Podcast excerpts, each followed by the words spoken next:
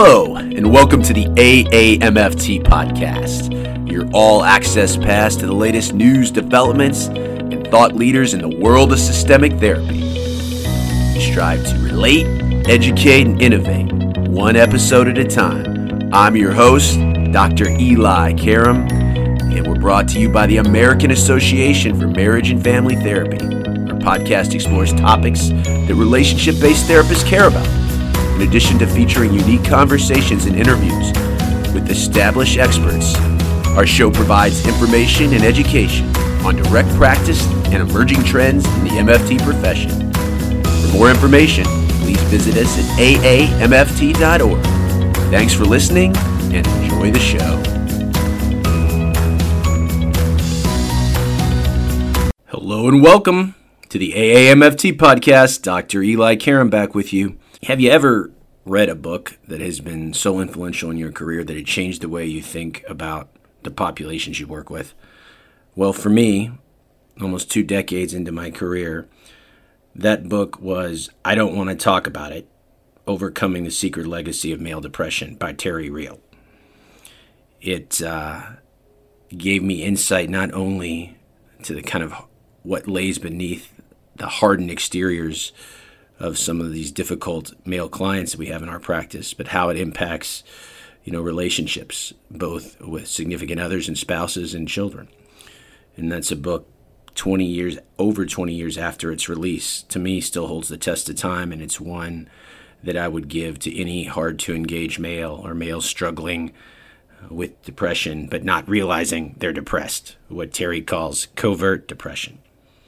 So it is great honor to have Terry on the podcast today. Let me tell you about Terry Real. He is the founder of the Relational Life Institute, also known as the RLI, and that offers workshops for couples, individuals, and parents around the country, along with a professional training program for clinicians wanting to learn the relational life therapy methodology. He's been a family therapist and a teacher for more than 30 years. In addition to I Don't Want to Talk About It, which put him on the map, he is the author of How Can I Get Through to You? Reconnecting Men and Women. And most recently, The New Rules of Marriage What You Need to Make Love Work. He's a senior faculty member at the Family Institute of Cambridge in Massachusetts and a retired clinical fellow of the Meadows Institute in Arizona. And over his career, Terry's worked with thousands of individuals, couples, and therapists.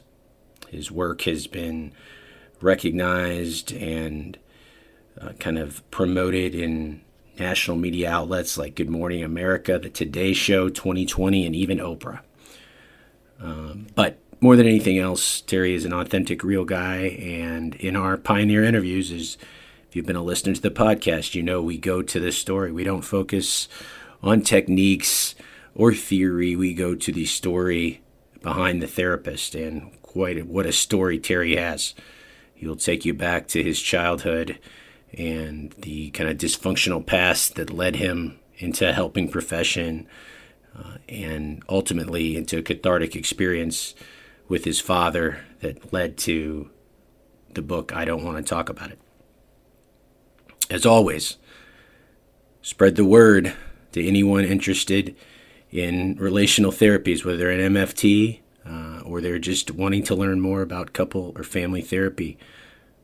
AMFT Podcast, your one stop shop. We will be back after our interview with Terry to tell you more. Okay, I'd like to welcome Terry Real to the AAMFT podcast, and someone I've been looking forward to talking to for a long time. My favorite part of this show, as our listeners know, is talking to model developers, not necessarily for the spe- specific techniques or interventions, but to hear uh, the story behind the model, the self of therapist. And uh, my experience with you, Terry, is that you're uh, very forthcoming as far as your own life and what has led you down the path you have. So, the first question I always have is what got you interested in couple and family therapy to start with? Your origin story, so to speak. Yeah, well,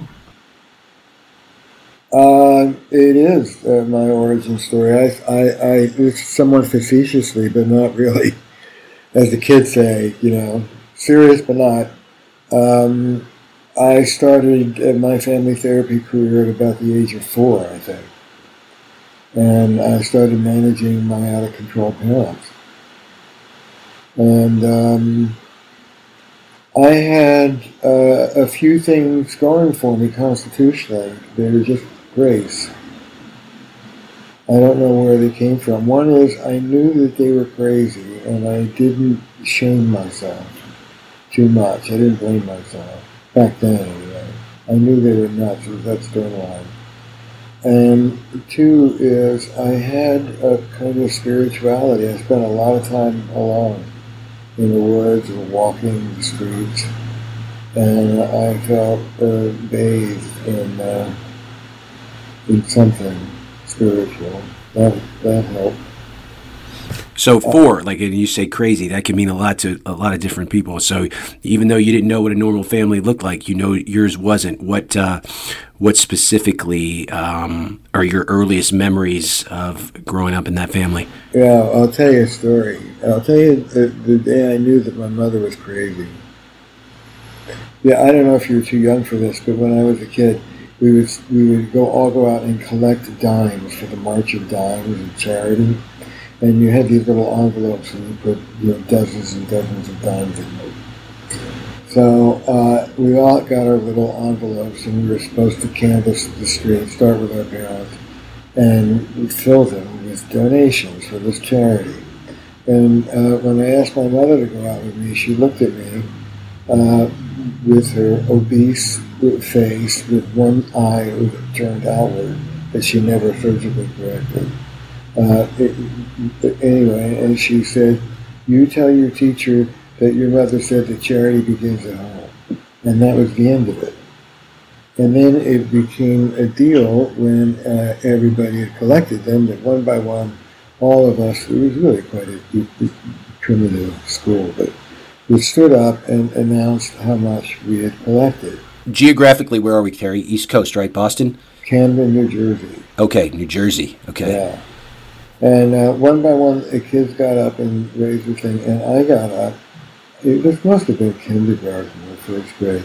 I got up and I said, My mother said to tell you that charity begins at home. I have nothing. And I watched the teacher and the other kids gasp. And I looked at them and I knew instantly that my mother was nuts and not to be trusted. So that was one awakening. And you know, so it's it's interesting in the sense that we only have one. You know, when we think of relationships, you know, the one that we're in, and then our blueprint, our family of origin. So you did not have a good blueprint. So I I find that my mother my yeah. mother was crazy, and my father was violent. Yes, uh, and so kind of what led you then to a profession like this, where instead of psych- psychopathologizing people, even though we don't ignore psychopathology if it's staring us in the face, we look for strength and health and relationships. So, how did you go from a very dysfunctional family to wanting to create more functional ones? Well, my father was an artist. He was a fine artist, and he was a failed artist. Uh, he would um, paint and sculpt in our garage.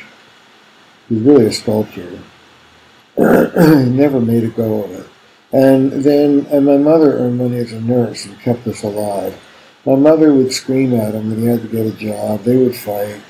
And eventually he would grudgingly go get a job. And it would be some harebrained outfit, as he called it, it would fire him or go under or be gobbled up by somebody that no longer. Anyway, he'd be out of a job as often as in.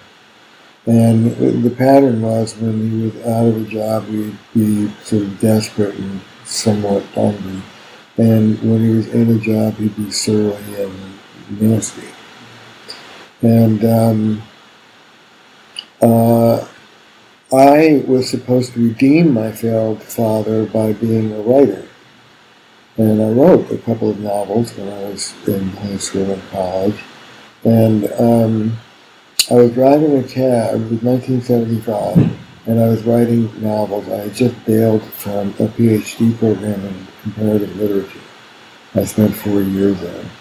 And I wrote two novels and a bunch of short stories, and I was driving a cab and I was getting shot at. here in Boston. I'd moved to Boston. And I knew I needed a different job. It was mid 70s, so the human potential movement was everything. I was living with a bunch of roommates, and they were all doing mental health things. So I got a job as a mental health worker in a loony bin. And that was it, man. I was like totally in love. The first role play. Yeah, exactly. The first role play that I did, but it seems because I've been such a caretaker. The first, uh, you know, it's, it's a classic Alice Miller, the drama of the gifted child. I had extraordinary EQ because I needed it to survive. Um, so anyway, I remember taking the chair. It was Project Place, where a volunteer place where you talk people down from bad acid trips. And uh, we had we had some training, and in the training you were a therapist for ten minutes. And I took the chair, and I knew what to do better in that chair in 10 minutes than I knew in literature in four years. I just knew what to do. And I said, wow, this is it. And I had to get into therapy to give up being a writer and take up being a, a therapist. I when you were young, did you have uh, siblings? Because you had two parents that were not, uh, you know, physically or emotionally there in the way you needed them. And so you had a, you know, kind of figure out a lot of this on your own. Did you have close relationships with your siblings, or were you really? I had a, I have a fraternal twin brother, and we split. My parents pitted us against each other. My brother feels like he has a completely different childhood than the one I had. Oh man, we could have a whole different podcast on that. I have a, a fraternal twin brother that couldn't be any more different than me with a similar story. But uh, uh, yeah. that wow. So uh, what was that like? Uh, well, uh, we just weren't resources for one another. We gave each other a wide berth and weren't particularly nice to each other. Um, so he was no help. I, I, I grew by surrogates. I, um, I would be, I would hang out in other people's homes, like a lot of kids from dysfunctional homes. I would find normal families and adopt them or get them to adopt me. And then as I grew, I became a really black belt mentee. I picked beautiful mentors. And I was very gratifying to work with. I'm, you know, I'm smart. I would, I would, and, and I'm, I'm assertive. So I would start giving back to my mentors uh, my take on what they were doing, or an analytic take on pianality, or a family systems take on um, uh, the Stone Center. Uh, so I could uh, I could mix and match, and I grew by having these uh, mentors in my life. You know, it's it's great. So you're you you start doing these role plays and you figure out, hey, I can do this. Then how do you say I want to do this professionally? I want to become a therapist. I was, uh, uh, uh, being in the 70s, even though I was a mental health worker, which is a glorified nurse's aide, I had tremendous responsibility. I stayed in this position for two years. By the end of it, I was leading group therapy. I was supervising in group therapy. I was uh, teaching family therapy. Um, I was running community meetings. I mean, I had a lot of responsibility, much more than a social worker nowadays. Um, so I learned uh, a lot, and I decided it was for me. I'd already spent, and this is the real story, this is the down and dirty. I'd already spent four years in a PhD program. I wasn't going to go back to another goddamn PhD program. So I got my social work degree. It was quick and uh, thorough. I went to Smith. It was very psychodynamic, which is good. I'm glad I got grounded in that. And um, I'll tell you how I got into family therapy. I um, I was at Smith College, and my casework teacher was uh, very fond of me and kind to me. Like, like I said, I'm a good mentee. And uh, uh my thesis, my MSW thesis, was um, um, uh, five uh, intersubject, intrasubjective cycles of marital interaction. And it was about inside, outside, inside, outside. And that teacher, Sallyann Roth, said to me, you know, you're like an analyst trying to invent family therapy. It's already been invented. Why don't you come to the Family Institute of Cambridge and study with us? And I said, nah, no. I was, I was heavy into it, Colette. And uh, uh, I was teaching classes in exquisite empathy, if you can believe that. But um, I said no. And then she called me up in September and she said, look, uh, uh, we just had a scholarship opened up. The guy turned us down last minute. You can come for free. It was like 4000 bucks or something. It was a year-long program. And I said, oh, okay, I'll take that. And I came and I trained in, at the Cambridge Family Institute and I fell in love with family. Oh my God, it was like a third dimension. It's like I'd only been operating in two dimensions. Suddenly there was a third. There was, there was space. Uh, it was extraordinary. People find family therapy, you know, they've always thought systemically, but they didn't have the language for it. They didn't know it. So this experience, kind of like you learn by doing, um, what who were your earliest influences? First, let me say what family therapy did. It okay. twisted my head around. You know, Gregory Bateson was mind blowing. And I literally mean you start thinking in different ways. You see things as feedback loops. You start seeing things cybernetically. You start seeing things as components of the general system. And um, it, it, it, it's willing uh, to be able to, you know, for, I remember, and this is my classic example of switching from individual to family to systems thinking. Uh, an individual therapist faced with a truant kid will ask, what does the truancy mean? A family therapist will ask, who's he going home to take care of? That's a revolution, man. That's a revolution. So I, I was in love, and there were, those were very heady days in family therapy. Everybody was hot. The Minuchin was hot. One of my great men. Yeah, give us a, a, year here where you're at uh, the Cambridge Institute. Oh my God! I'm learning structural family therapy, Minuchin. I'm learning strategic therapy, although more of that on a minute. I'm learning narrative, constructivist therapy. Michael White. So we're in the early '80s, Terry. Here. Yeah, we're in the '80s. We're in the '80s. Uh, Milan team, that's how I my career got launched.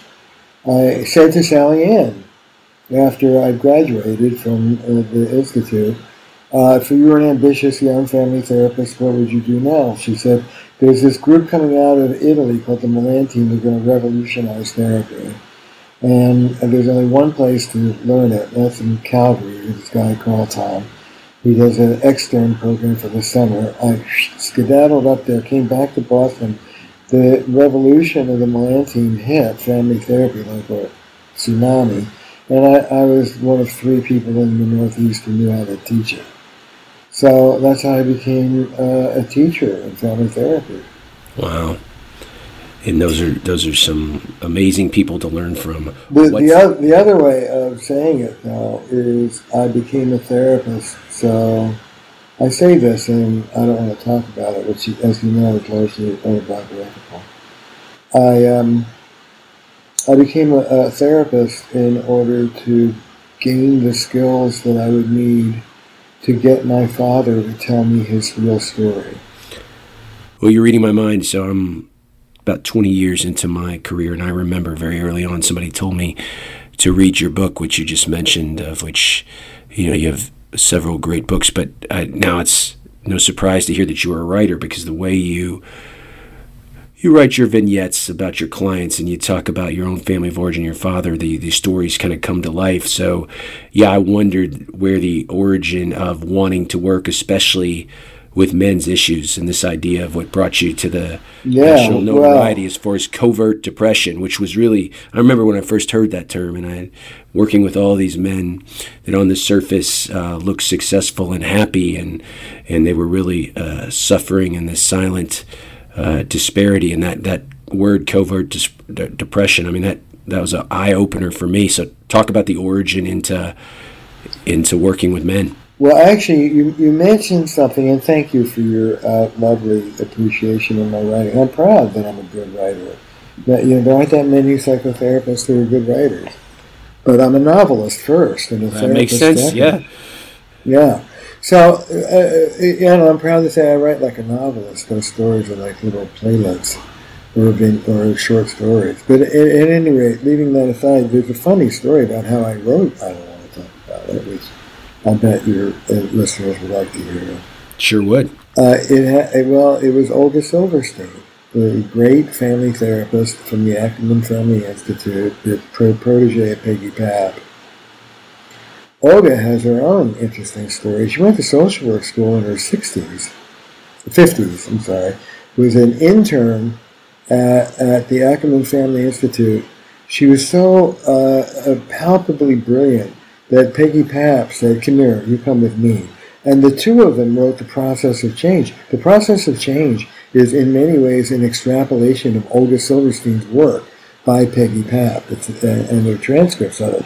Anyway, I was lucky enough to have Olga as a, as a mentor, and she helped me twice. Once she unblocked my writer's block for me, and I began to write again. And the second time I met her at Smith, where we were both teaching at the social work school in the summer.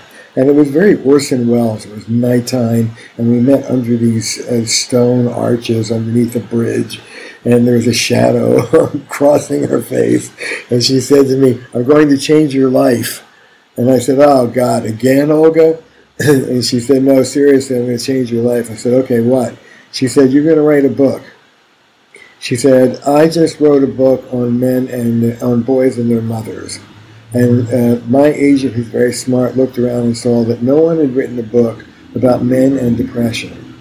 And you're going to write the book. She has a lot of famous people, but I said she should go to you.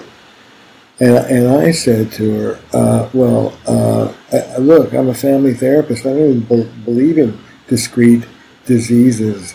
Uh, what do I have to say about men and, and why would I write a book about men and depression? And Olga said, I got a $300,000 advance. And I said, I'll be right over. That's a true story. That's great. And then I went down to New York to talk to this hotshot agent. And this is true. And I'm, I'm like in, uh, on the plane wondering what the hell I'm doing wasting my time. And I, oh, just for the, you know, the kicks, I, I whip out a napkin and I, I say to myself, look, I'm a relational therapist. I don't believe that much in these discrete diseases. I'm relational. If I were to talk about men and depression, it would be about the uh, the impoverishment of their lives without relational connection. And then the, the dawn broke. It's like, okay, write about that. And I started to scribble some ideas on a napkin. I presented it to this agent. She said, "You're the guy." And uh, look, I have the napkin, and there, several of the ideas that I want to talk about are on that napkin. Kind of funny. Is that how you? How did you co- coin covert depression? Covert depression was Yes. on that was on that napkin. Wow. So even though your family of origin, especially your father, greatly influenced, it was really the right time, right place, and uh, it, it- didn't start out as wanting to write on men and depression. What a what a story. So then, how did it morph to being so much about your father? Well, I had a vision of writing a book that would be about one third clinical vignette, one third exposition, and one third memoir. And if I, it's it's interesting because what what I said earlier, I had to go into therapy to give up being a writer. But what that was is I I had to tell the story of my own abuse as a child. I had to I had to I had to bring it to the light. I had to. Uh, to make it public and, and not not not closeted. And uh, I thought I would write an, uh, a novel that would be based, sort of like the I don't know if you know Patrick Melrose, but sort of sort of like the Patrick Melrose novels where it is sort thinly disguised autobiography. Well, I felt after reading after reading, I don't want to talk about it, and uh, it's one of those ones that uh, you know was that published in 1991, right? Early 90s. Yeah, so it, it certainly holds the test of time. But I felt after reading it, it was like your personal. I don't know if you had, had worked through all that stuff with your family of origin and your dad ahead of time, but it, it seemed like a cathartic experience by the Oh, end of reading God. that. Yeah, listen, and you know, people get. I mean, this is not whatever, but people give this book out as an intervention. Uh, you know, it opens up. It's very hard to get through that book and not be brought to tears. Uh, it, it, opens men up. There's so many moving stories in it, including my own. You know, I think that is, and I think of we have this kind of therapeutic technique and various models of disquisition the idea that you can't see it in yourself but you can read a story and you can see it in somebody else. And it does speak to your writing style and just how real those pardon the pun how real those vignettes are in the sense that uh, even yes people people that are hardened yes i mean that that is what i, I believe why it stands the test of time. And uh, uh, speaking of an intervention i've used that the book is an intervention to, first of all, for partners that can't get their husbands or their spouses to come into therapy, but then they'll read that and that'll soften them to their spouse who's someone that doesn't look like a sympathetic character. And then uh, they somehow get that man to read that book and that I don't know how many couples therapies have been created huh. by a venue like that, but I, I do think that it resonated. And obviously, you have, well, you know, you. many many books that you know we can talk about, including new new rules of marriage and right. um, things that have morphed. But I, I really feel that. Uh, no, as far as your resonance, that is the one. That's a question I have later, how you want to be remembered. But I, I do feel that put you on the map. So, what was that like uh, with you and Dad? I do want to hear. I know what it was like when you were young and you couldn't wait to get out of there, and you basically healed healed from within. But what was that relationship like with Dad?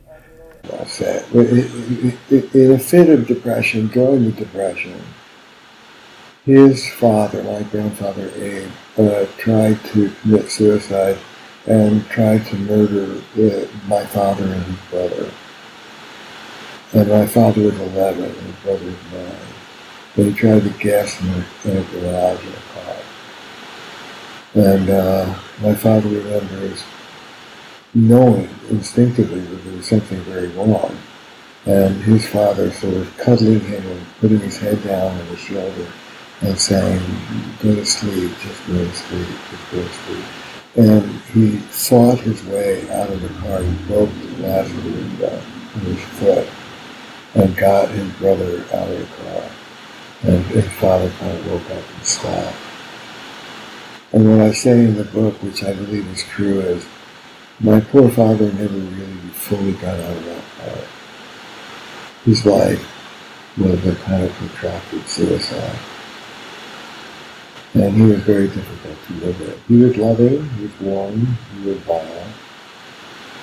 He would strap me and my brother the rest of me in ways that um, go way beyond what might be rationalized as.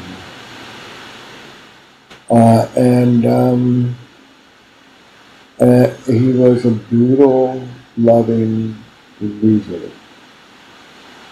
And I felt sorry for him most of my life, and I felt burdened by it.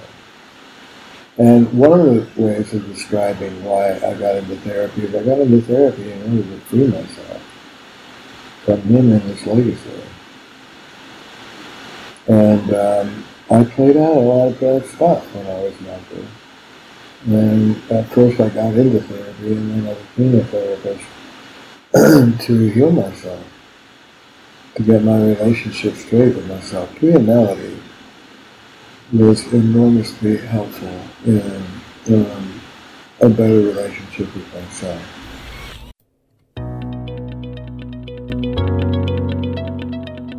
Did you know that Tenio, the name of AMFT's online learning platform, means to understand in Latin? This system is designed to help you do just that. Tenio provides access to hours of online education related to various topics, always with a focus on systems and relational therapies. Tenio is a fantastic resource for MFTs and other mental health professionals seeking continuing education credits and they are available on demand to be started, paused, and completed at your convenience. Go to aamft.org slash learning to start exploring topics like play therapy, affirmative care with transgender youth, introduction to trauma for MFTs, and so much more.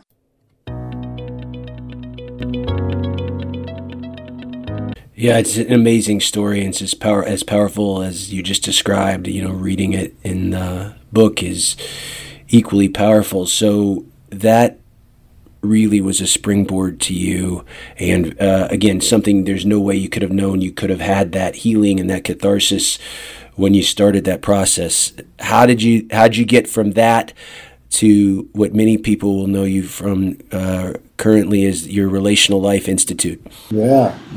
Well, I I went into I learned individual therapy to heal myself. Then I got into family therapy to learn how to have a relationship. And if I hadn't gone, if I hadn't become a family therapist, I just would have screwed up relationship after relationship after relationship. I, I, in my younger day, I was very narcissistic and grandiose. I was kind of an asshole, and um, I, I think it, I think it it, it, uh, it, it impacted my career uh, at one point, but not a lot, but it, it wasn't good. And um, meanwhile, when I, I don't want to talk about it came out, the better part of me was chugging away, and people would call me and say, "Is there a therapist in Topeka or California or wherever that does what you do?" And I would go to AMFT or AFTA and find wherever I could. After about two years, uh, the light dawned, and I said, "Look, if you want to, come to Boston." And what evolved was a two-day intervention that was big. At the end of our two days, you're either on track or divorcing. That was it. And I broke virtually every rule I'd learned in couples therapy during these interventions, and they worked remarkably well. So, being a teacher already, I faded back and uh, I began to annotate what I was doing, and that became the method called relational life therapy. Yeah, I've talked to um, all of these model developers, and it's interesting that many of them say they they learned their model. They didn't. They learned it by studying their clients, and their clients taught them their model. So it's basically what you're saying. These marathon sessions, these two day intensives, turned in um, to what became your training model. For someone that's never done that long of a session, talk about both the uh, I have, so I know that's kind of like it's both exhaustion and exhilaration, uh, kind of at the same time. Talk about uh, how that influenced you.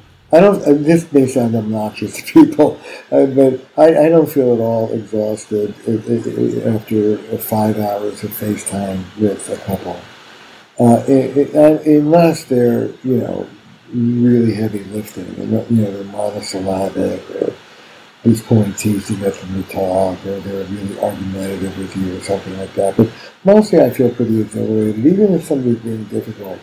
Uh, RLT relational life therapy, uh, which is known for producing deep, permanent change quickly.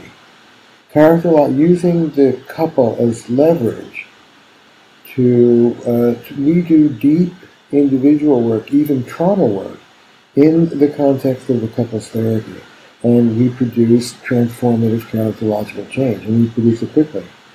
We have a particular specialty in working with men and grandiosity.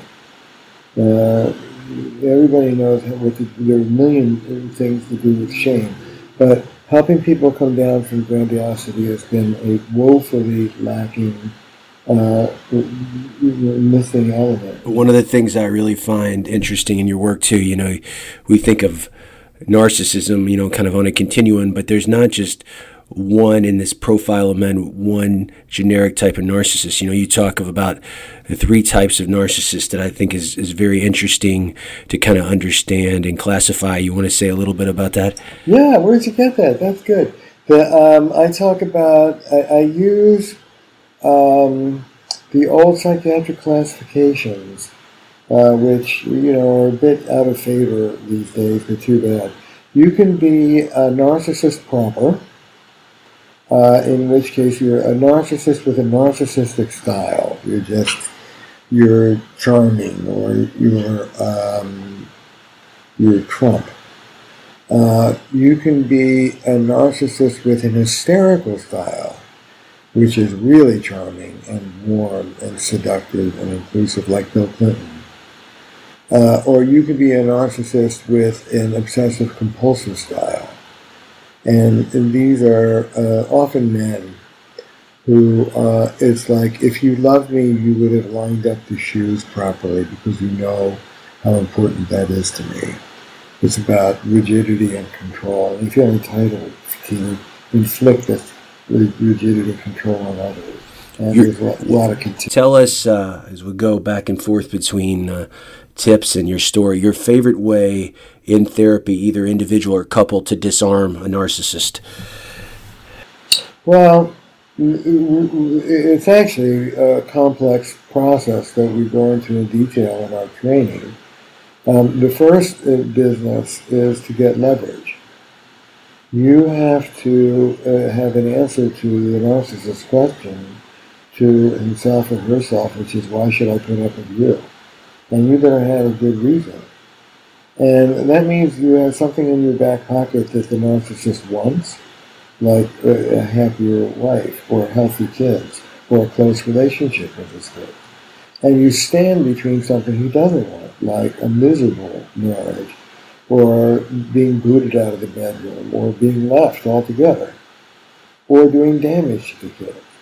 There's lots of different sources of leverage. And leverage is just a sort of hard-edged word for motivation. Are you going to the guy? Well, how do you help a narcissist buy into the therapy?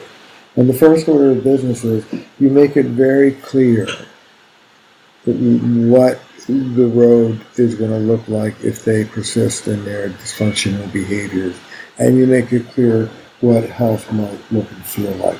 I reach in past the adaptive child part of the client, past the child part of the client, to the sliver, the sliver of functional adult, the uh, prefrontal cortex, the thinking part of the person, the adult. You are a decent person who behaved indecently for the last 20 years. Will you let me rescue the real you from this nonsense? Who's going to say no to that? So we work with grandiosity. We're, we're, um, we're I don't like the word confrontational. The, the word I use, the phrase I use is joining through the truth. And the operative word in that phrase is joining. Any fool can collaborate with clients with difficult truths. The, the art is telling our clients difficult truths, ways that they're self-defeating, ways that they're blowing their own feet off, what they're coming in to fix. We tell that to them, and we do it in a way that's so loving and so respectful, yet so firm and clear, uh, that they feel closer to us and more trusting of us than before. That's journeying through the truth. And we're self-disclosing, all of us, not just me. It's a principle. We're not above you, we're not below you, facilitating your process like Carl Rogers. We're, we're like 12 step sponsors. We're in the mud with you. I, I like to say, um, if you come, you know, we, we lose tremendous power when we shield ourselves with that screen of neutrality. That's good for transference work. But uh, RLT is not transference work, and most MFTs are not doing transference work. You don't need to be neutral. I, I say I, I can't teach somebody how to be relational and not be relational with them while I'm teaching it to them. So we're humans. We talk about our fights with our kids and sometimes our fights with our spouses and, and you know, but it's very hopeful.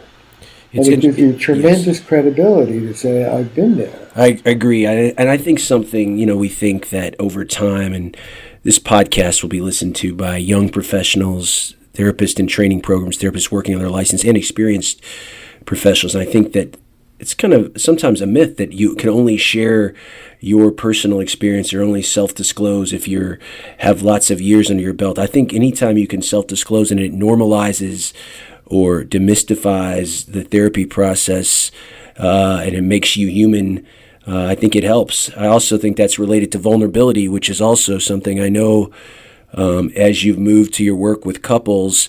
You know, outside of in your work world, you know, especially the narcissist showing vulnerability, that's that's seen as weakness or uh, seen as a deficit. But in the context of a committed relationship, that is really what brings couples together. I guess I use that as an entree for you to talk about how you shifted to working with couples and what you well, write about in the new rules of marriage and yeah. real, where, where you really think um, the field of couple therapy is headed, and also just relationships in general uh, since you started. I mean, you've seen a lot in the course of your career, and mm-hmm. I'm cu- curious in what you think the evolution is.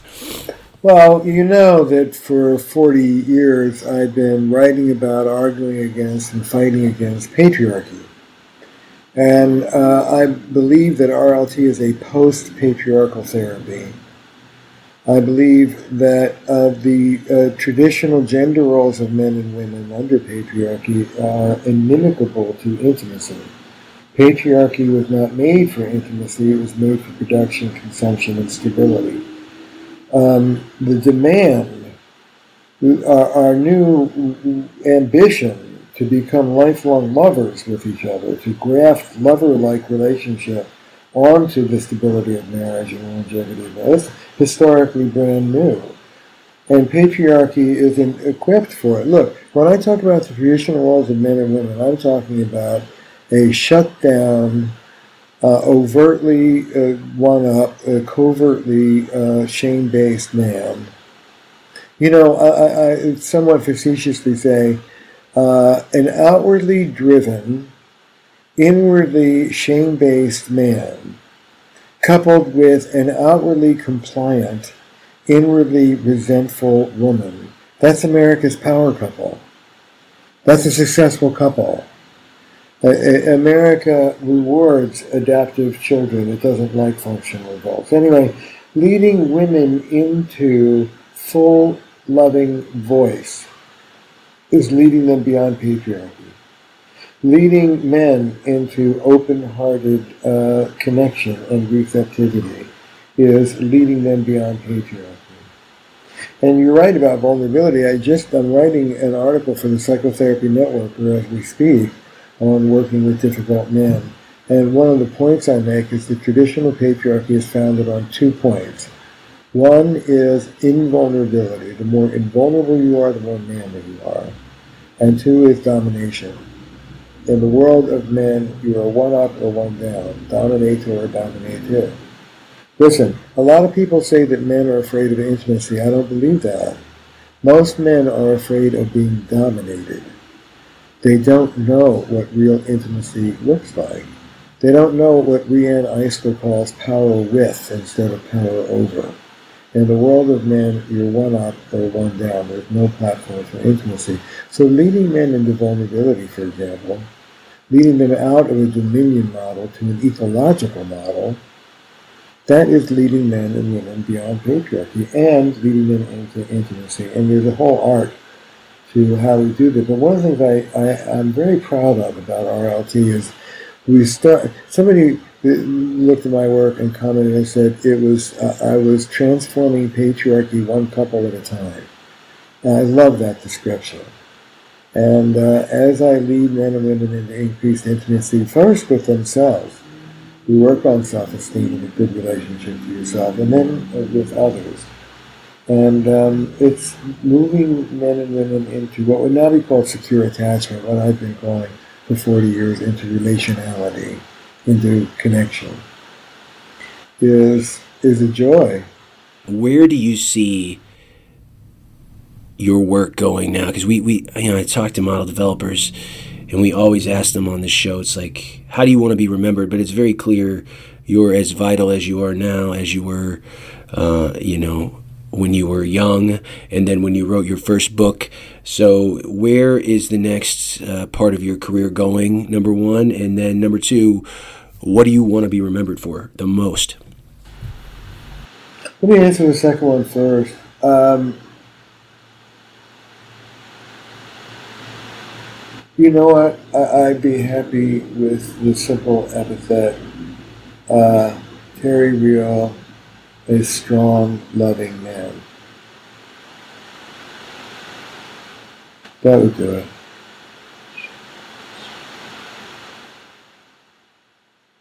That's what I'm after.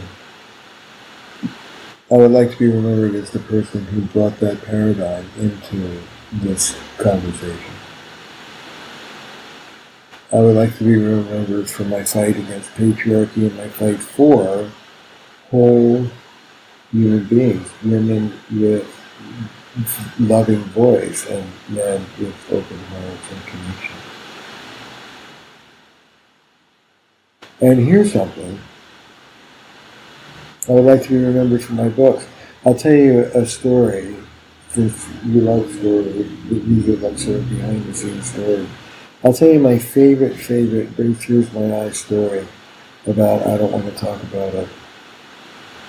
I get a lot of letters like this, but this one is of a different order. And a guy wrote to me, told me he'd been a drunk for about 27 years. And he read, he read, I don't want to talk about it, and went to AA and sobered up, and his life has been completely transformed. That's great. Here's better. He sends the book to his father, who's been drunk for 45 years. And his father reads the book, goes to AA, and gets sober. The two of them make amends, reconnect, and now they're best friends. How that? How powerful is that? Transgenerational intervention, uh, healing uh, individually and a father son relationship. Yeah, I got to know, given what you told us at the beginning about your family of origin, your own relationships, your your wife, your children. What do you what do they think of your work? Because it's so deeply personal to you. Um, some some model developers i talk to they just they don't know anything about their uh, father or uh, family members work but but some people are, are intimately tied to it. So i am curious about your no, your family of procreation so to speak yeah my kids have seen me teach my kids have seen me do demo therapy sessions um, my kids have seen me lecture they're they uh, they're um, they're fond of uh, me. They're fond of my work. They think it's righteous work, to be honest, and they're proud of me. I think they're very proud of me. They're very proud of me for being a self-made man. I know that. They're proud of me. You know, I'm I'm been upwardly mobile in every dimension, not just financially and culturally, in education uh, but psychologically and spiritually and relationally. And if I may quote myself, and this is where I want to talk about it, family pathology rolls from generation to generation like a fire in the woods, taking down everything in its path until one person in one generation has the courage to turn and face the flames. That person brings peace to his ancestors and spares the children that fire. It's not for us alone, this work. It's for our, it's for the generation. And they know that Belinda and I uh, re- reversed the legacy that had been handed down to us through generations of violence and both. They know that. They're proud of it. I'd like for you to talk about also now, you know, since you've written so much about couples, how your work with couples has impacted your own marriage, if you're comfortable talking about that. Sure. Um, I, you know, uh, I say to the people that I work with, uh, uh, look, Linda and I use the same skills uh, that we're downloading to you. And on days when either or both of us choose to indulge, and uh, don't use these skills because we're just an, adaptive child. Part of us doesn't give a shit. Um, then we look just as ugly as you two. Couples are very happy hearing that from their therapist. You think they'd be alarmed, but they like it. Um, Belinda and I live by this. We practice this. We process our relationship this way. You know, the great thing now, after 35 years of marriage, is uh, what I call having our wits about us. It's like nowadays, if we start to wind, we have fights like everybody else. They're nice when I sleep on the couch, uh, metaphorically, and sometimes not so metaphorically. but, um, uh, but they're very, very rare. And what happens usually is one of us gets exercise, and it, the other one gets defensive, and we escalate somehow. And after about Somebody calls a timeout, and we both retire somewhere for 15, 20 minutes, and then one or the other of us will come back, kind of take time, and uh, and say something like, "Hey, uh, I don't really want to fight. You want to fight? I don't want to fight. Let's have a nice dinner. Who wants to fight? What do you need? And the other say, well, you know, you really could apologize for blah, blah, blah, blah, blah, blah. You go, okay, you're right. I'm sorry. I shouldn't have said that. But you, you, know what I need? Okay, I got it. Well, you know, I got some reassurance that blah, blah, blah, blah, blah, blah, blah. Okay, I, I can do that. Okay, let's, let's cook that.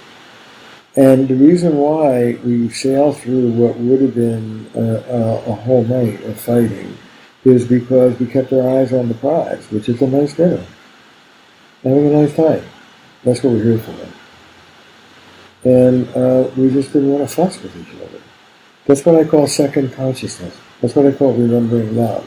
It's the spiritual part of our work. Yeah, you've mentioned that several times right now, and, and uh, throughout our interview, I feel like sometimes in our, especially in our couple and family therapy training programs, the spiritual dimension is, is kind of taboo or not fully tapped into. I think it's a very, after listening to you, obviously a self-made, very deep guy, talk about uh, not only how spiritual dimension has impacted your own work, but your thoughts about incorporating that into more training of couple and family therapists. Yes, I think spirituality is really the heart of it, because the heart of it is who we are. That's that we are living mentors to our clients. It doesn't mean that we want a, a dependent transference relationship, or, but it does mean that we are the functional, loving adults. And um, while we, in some ways, we parent our clients, more important, we um, do trauma work in which they parent themselves and they do this work in front of their partner. It's very beautiful. I'll be showing that at the uh, at the camp conference, uh, showing some inner child work in couples therapy. And as we, we wrap up here, one of the things that I think, in addition to these great books that are really well written with your novelist background and accessible with these vignettes that come to life. I think you, your materials are readily available online and uh, and your website. So I want to give you the chance to talk about what you're really excited about now at. Uh, Relational Life Institute and yeah. anything else you want to plug. Go ahead, my friend. Yeah, no, a lot of very exciting stuff going on. Um, I just launched. It's not too late to get into because they're recorded and you can listen at will over and over and over. People listen to them over and over again. Just like this podcast. There you go.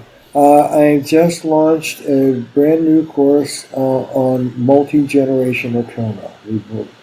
Just what we were talking about. On healing uh, people by going up a generation or even two or three. I'm going to show a tape of an Austrian couple that flew in to see me, and I stop and turn around four generations of trauma, war trauma, in one session. You see how I do that. Um, so the multi-generational trauma course is very exciting. It's an online course. I have incredible um, guests. Uh, Thomas Hübl, the great German mystic who lives in Israel and does uh, incredible trauma work with like a thousand people at a time. We'll be talking about spiritual healing. Uh, Jack Saul uh, in Colombia and Istanbul will be talking about collective uh, social healing of trauma. Uh, Rabbi Tirzah Firestone will be talking about healing from the Holocaust, also collectively. And uh, Dick Schwartz, uh, lone individualist, will be talking about legacy burdens and how he works with them from an IFS perspective. And in fact, he spends the interview working on me. It's really actually pretty. Uh, Dick does IFS with you. Yes, he does. Uh, I I will sign up for that. Dick Schwartz is. Uh, we share the same mentor, in our careers have overlapped. He has been a, um, a, good friend and mentor to me. He's been on the podcast, but uh, I would love to see that. There is a certain amount of vulnerability to do parts work, especially to do it. Uh, oh my god! I, I bet that was was that was that quite an experience. Yeah, my whole story with my dad rebel child. And, oh, and I'm crying like a baby. It was great. Now you'd done a lot of uh, work on yourself. Were you able to tap into things uh, working yeah. with Dick that you had not ever tapped yeah, into? It, it felt it felt fresh. I'm not saying it the first time I've been there, and contrary to what Dick might say, it's not going to be my last. But uh, anyway, so let me go on. the, this Monday, uh, PESI, uh, the people who are uh, behind the Psychotherapy Networker uh, are launching a master class with Terry Real. It is a, a we play and dissect together. Uh, Rich Simon, who's brilliant, who's the editor of the Psychotherapy Networker, and I dissect five different sessions with difficult men, soup to nuts, from beginning to end. It's, uh, it's, it's several hours long, and it's, uh, it's incredible. The sessions, I think, are great, and the discussion is even better. You think of the origin of this field of MFT in the golden age of which you were brought up in and which you you spoke about. It's like sh- the, the joy of showing your work uh, and really seeing it happen. And yeah, we need to know what we do works, and uh, research is the best way I know to do that. But there is still something about the live live interview that is so powerful and and and so important in the training of of future therapists. So that's a brilliant way to learn. Uh, I've got another online community um, group. Uh, by the way, I've got about uh, five, not about, I have uh, 560 students in the multi generational course so far tuning in. And I have a community group, two calls um, a month from me on a wide range of topics alcoholism, incest, uh, infidelity, uh, doing trauma work in a couple session, confronting grandiosity, grandiose women. Anyway, I take a topic and play with it, and we do case uh, discussion. Uh, that's a great way to tune in. And uh, in uh, uh, about three or four weeks, not long, we're going to be opening up the level one training, which is also online. It's two days two day course online. You can take it through. So you really removed the barriers, and since uh, you will come to wherever the therapist is, technology is a wonderful thing. Uh, these advanced training institutes, uh, you know, a lot of times require travel and. Uh, a lot of resources, but you've kind of cut out the middleman. Do you find the experience online you, you can replicate what it's like to be face to face at a training? It's amazing because I do the level two and three trainings. It's just the first one that's online.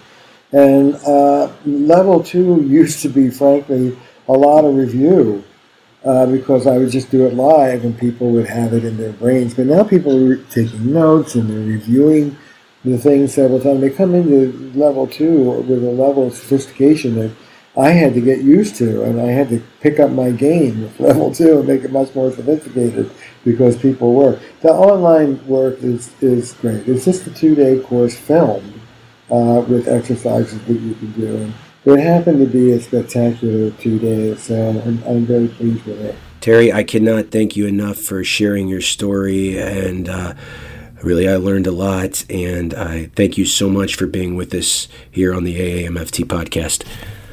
And so concludes another interview in the Pioneer series on the AAMFT podcast. Thank you to Terry Real for that very honest, behind the scenes look at your life and everything that went into shaping you to become the leader in the field of couple therapy and working with men that you are today. TerryReal.com, as he mentioned, T E R R Y R E A L.com is the place to go for all things relational life institute related. Again, the latest book is The New Rules of Marriage. But as you heard, his background kind of as a novelist certainly comes through in his writing style and very engaging uh, vignettes that he uses to make the concepts come alive. We appreciate you listening to the AAMFT podcast. Please drop us a line. Easiest way to reach us is at communications at aamft.org Follow the conversation on Twitter. My handle is at Dr. Eli Live. The AMFTs is simply at the AAMFT. We'd love to hear from you. Not only your comments on the podcast, but suggestions of future content areas and leaders in the field, both established and emerging, that you want to hear from. You can also drop me a line at info at elikaram.com. That's info at e l i k a r a m dot com. Please, wherever you find your favorite podcast, like, subscribe. My favorite is Apple Podcast, and leave a review. That really helps as far as us gaining visibility and credibility in the mental health podcast world. Until next time, my friends, stay systemic.